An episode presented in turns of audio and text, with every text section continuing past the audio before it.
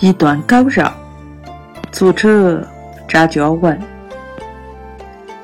竹林下手，小川教师家的老大跟娃爸在咬耳朵，那样子有些鬼鬼祟祟。随后几个人手攥10块悄然而去，往前半往跳水沟那边，他们在围接一条大河沟。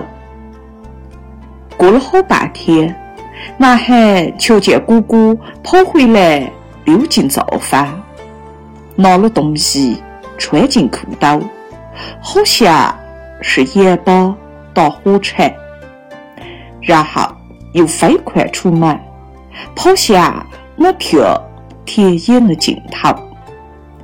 尽头处是山坡，坡上是林子，那朵长得油桐、花秋、花莲、果柑等各种树木到藤蔓。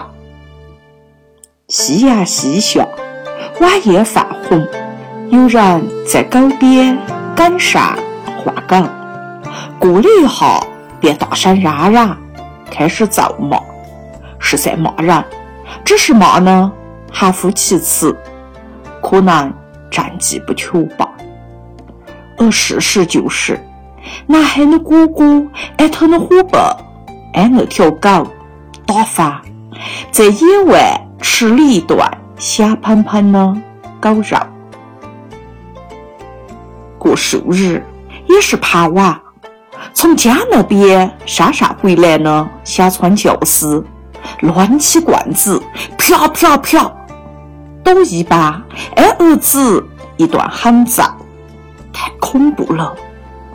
男孩瑟缩在一边，心烧在打斗，觉得他瞧见姑姑夺门而出，手按锅台喂好猪，夫人在堂屋坐了一下，急得该去找找儿子。来到生产队的茶房，到大赛场上又问询了一些人家，却都寻不见踪影。满天是细碎的星斗，弯弯夜夜快山通占空。夫人焦急，在村路上，在水沟边，他大声喊老大的名字，你怕是挨娃娃打中了。回到家，夫人抱她丈夫，小川教师鼻孔上哼了一声，不离皮。何公隆咚呢？这个娃娃会跑去哪里？夫人自言自语：会躲到那盆草梢，会跑去那棵大树上。要么可会去了家边，不得。夫人绕着名字又出门，仍是无功而返。回屋，夫人推坐，说自家的娃娃就是比别人家呢命苦。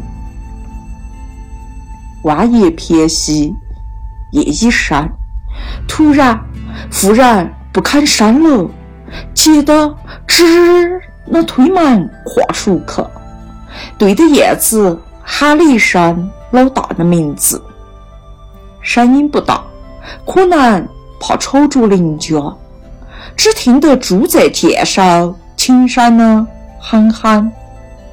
除此之外，整个世界静谧而寂寥。堂屋的油灯下，小川教师还是一话不说，闷坐的。夫人坐回来，也不再说话。男孩他床上也睡不着，夜光轻洒进屋，划戳的他的眼睛。姑姑难道不怕鬼？不怕外甥那些在黑夜上游荡的东西？不对。隔壁他屋忽然有说，哎，发现屋后考考姑姑在新一边之后，特意的最可疑呢，就是在竹简一带。很多时候直觉是何呢？果然原来下村九四家的老大早已经没回家，悄悄躲进竹简楼上呢，才凑对手。下来的路，那还听见母亲在说。